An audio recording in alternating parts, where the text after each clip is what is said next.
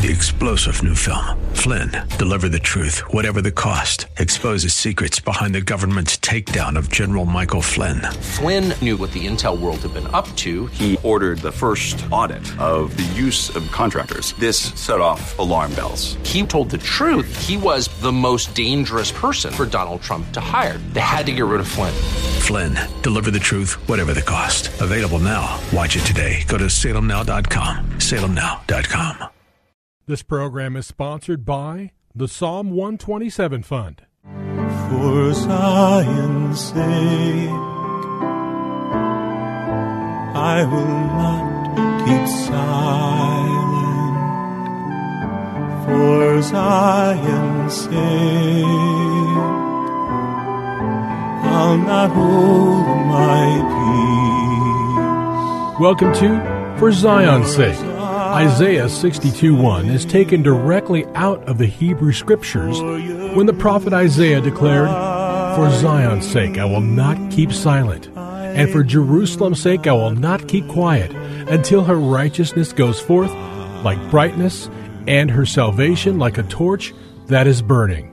Your hosts for the program are Shelly and June Volk, Jewish believers burdened to see Jew and Gentile become one. Believers strengthened in their faith and for their Jewish kinsmen to come to the saving knowledge of Jesus as the Messiah, the Son of God. Welcome to For Zion's Sake. It's a delight to be with you. We're the Volks. My name is Shelly. And my name is June. Hi, everyone. Well, we're concluding another week, and it's been eventful because we've been talking about the feasts of the Lord, the appointed times of the Lord. And this week we focused on the final appointed time, the seventh one, which is the Feast of Tabernacles, which is also called the Feast of Ingathering or the Feast of Booths. And we spoke that the fall feasts are in the seventh month on the Hebrew calendar, and seven is a number that means completeness and fullness. And the Feast of Tabernacles is the final appointed time of the Lord. And as we said over the course of this week, it's a feast or an appointed time of the Lord that looks back and it recalls the grace and the mercy and the compassion of God in taking our people through the 40 years in the wilderness. And it also has a prophetic view because this is the only appointed time that has not yet been fulfilled by Jesus, but it will. So it's a very joyous time looking and seeking that which will come in the future. And we talked about the feast days with the priest going to the pool of Siloam and taking water in a gold pitcher and pouring it onto the basin near the offering. And we know that in Isaiah 12:3 it says, "With joy you shall drink draw water out of the wells of salvation." And the priest would pour the water and the people would be so joyous and uh, worshipful that it says in Psalm 118, one of the Hallel Psalms, we beseech thee, O Lord, save now. We beseech thee, O Lord, make us now to prosper. And on the last day of the feast, which is called Hoshana Rabbah, we brought out the fact that perhaps just as the water was being poured by the offering, a voice came forth. That voice was Jesus, and he said, If any man is thirsty, let him come to me and drink. He who believes in me, the scripture said, from his innermost being shall flow rivers of living water. And then immediately after that, we read in the text, John 7 38, But this he spoke of the Spirit, whom those who believed in him were to receive, for the Spirit was not yet given because Jesus was not yet glorified. So, water in the Old Covenant was so often a picture of the Spirit. And you know what's interesting as we bring this pro uh, this week's teaching to a close that water being the spirit we really need to see that we in this day and age when there's so much difficulty and so many problems coming down our way we need to be men and women filled with the spirit. I just want to point out in Luke in Luke chapter 24th when Jesus was on the earth for the 40 days the disciples were shattered. They didn't realize that uh, he was going to be resurrected, even though there were hints of it. But when they met on the road to Emmaus, Jesus was speaking to them, and all of a sudden he spoke to them and said, O foolish men and slow of heart to believe in all that the prophets have spoken. Was it not necessary for the Christ to suffer these things and to enter his glory? And beginning with Moses and with all the prophets, he explained to them the things concerning himself in the scriptures. What a privilege it was to hear right from the Master's mouth of the scriptures pertaining to him. Then he said to all the disciples, These are my words which I spoke to you while I was still with you, that all things which are written about me in the law of Moses and the prophets and the Psalms must be fulfilled. Then he opened their minds to understand the scriptures. You would think that would be enough, Junie. That would be what more can anybody want? But there was something more, and that's what Jesus was speaking about in John 7, verses 36, 37, and 38. That the Spirit was necessary to complete one's life in the Lord. And it says, And behold, in chapter 24 of Luke, Behold, I am sending forth the promise of my Father upon you, but you are to stay in the city until you be endued or clothed with power from on high. The issue of the Feast of Tabernacles really because of the events that took place the day that Jesus spoke those words, the necessity of being filled with the Spirit is so essential now more than any other time in history because we're either going to be led by our flesh or led by our spirit. So the Feast of Tabernacles points up the necessity of being in the Spirit on the Lord's day. It also is a time when Jesus said, If anyone is thirsty, let him come and drink from the wells of salvation, from the waters of life. And our prayer, Shelly, is that our listeners and you and I would become thirsty Yes, for the Lord. There were lights that were lit up during the Feast of Tabernacles, and that was the time, too, that Jesus said, I am the light of the world.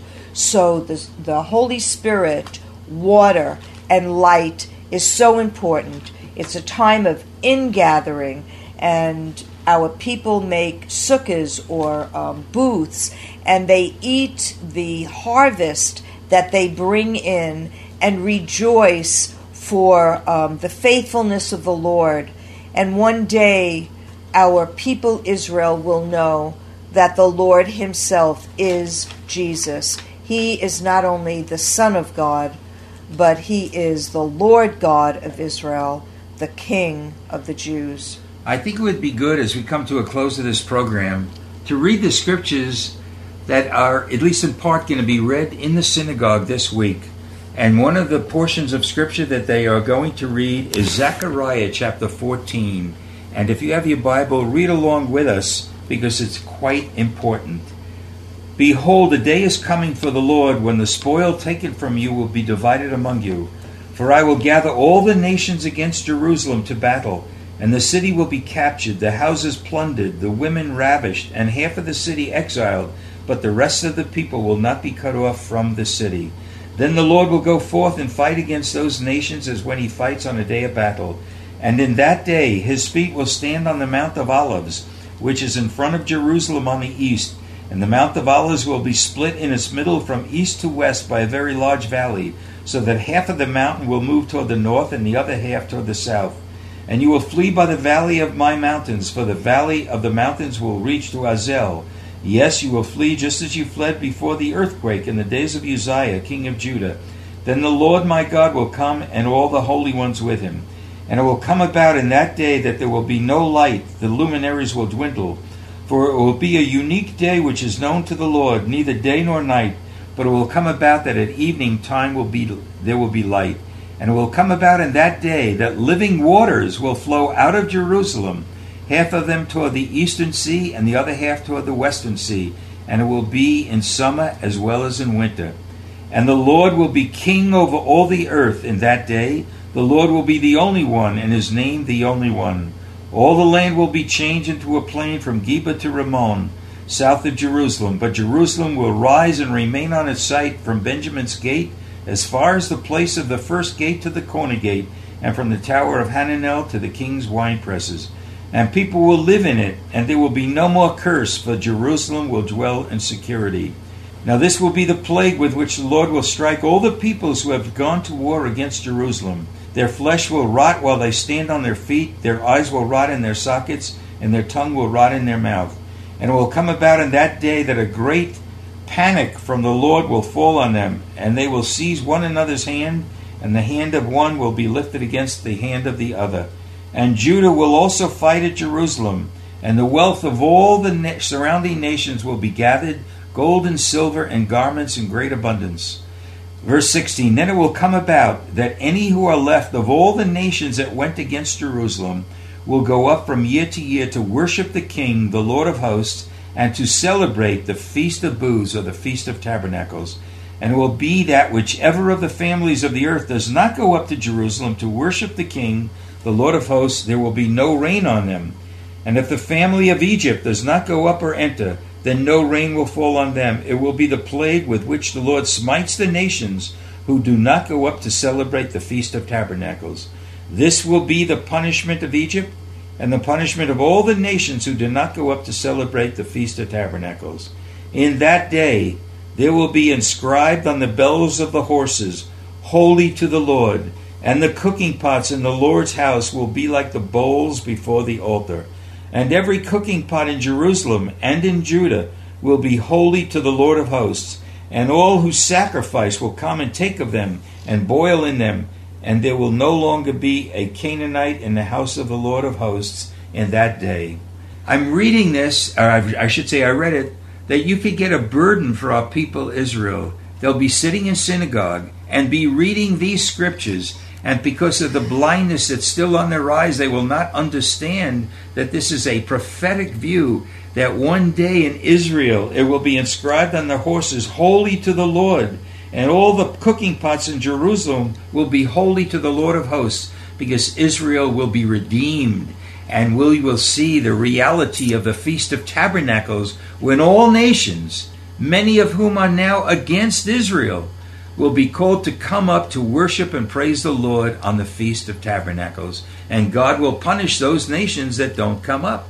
So we're seeing we are so close to this happening. We are living in the end days, and we have to look forward to the Feast of Tabernacles when there'll be a ingathering. That's another feast for the Feast of Tabernacles, uh, Tabernacles, the great feast of ingathering.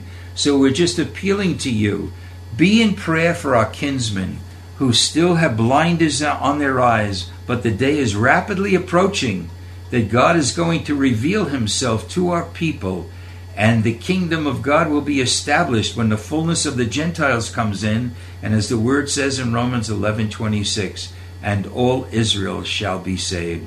So I pray that you have this eternal perspective in your mind and you would be an intercessor for our Jewish kinsmen. Well, we want to identify ourselves with our people and we want to recite the Shema. And if you know it, join in with us and say it from your heart. Shema Yisrael, Adonai Eloheinu, Adonai Echad. Hear, O Israel, the Lord, our God, the Lord, He is one. Father, we thank you, Lord. And I pray that every one of our listeners will be able to look forward with anticipation and understand the depths of the meaning, the meaning of the Feast of Tabernacles, and Jesus will come and fulfill it, and all nations shall come to Jerusalem to worship and praise you. And we pray this in the hearts of every one of our people. In Jesus' name. Amen. Thank you for joining us this evening. If you would like to get in touch with Shelly and June, you can write to them at P.O. Box 1784, Scottsdale, Arizona 85252. That's P.O. Box 1784, Scottsdale, Arizona 85252. And you can also contact them on their website, ShellyandJuneVolk.com. That's ShellyandJuneVolk.com. Until next time, the Lord bless thee and keep thee. The Lord make his face to shine upon thee, and be gracious unto thee. The Lord lift up his countenance upon thee, and give thee peace. This program was sponsored by the Psalm 127 Fund. Three star general Michael J. Flynn, head of the Pentagon Intelligence Agency, knew all the government's dirty secrets. He was one of the most respected generals in the military. Flynn knew what the intel world had been up to, he understood its funding. He ordered the first audit of the use of contractors. This set off alarm bells. The explosive new documentary, Flynn, Deliver the Truth, Whatever the Cost, uncovers the facts behind this scandal. Flynn told the truth. He was the most dangerous person for Donald Trump to hire. I find out the worst enemy that I'm going to face in my life is right here in America. They took my assessment and they wanted me to change it. And I was like, I'm not changing it. They had to get rid of Flynn. With in depth interviews, archival footage, and never before seen personal records of the man behind the headlines. I just felt like I was drowning. Flynn, deliver the truth, whatever the cost. Available now. Watch it today. Go to salemnow.com. Salemnow.com.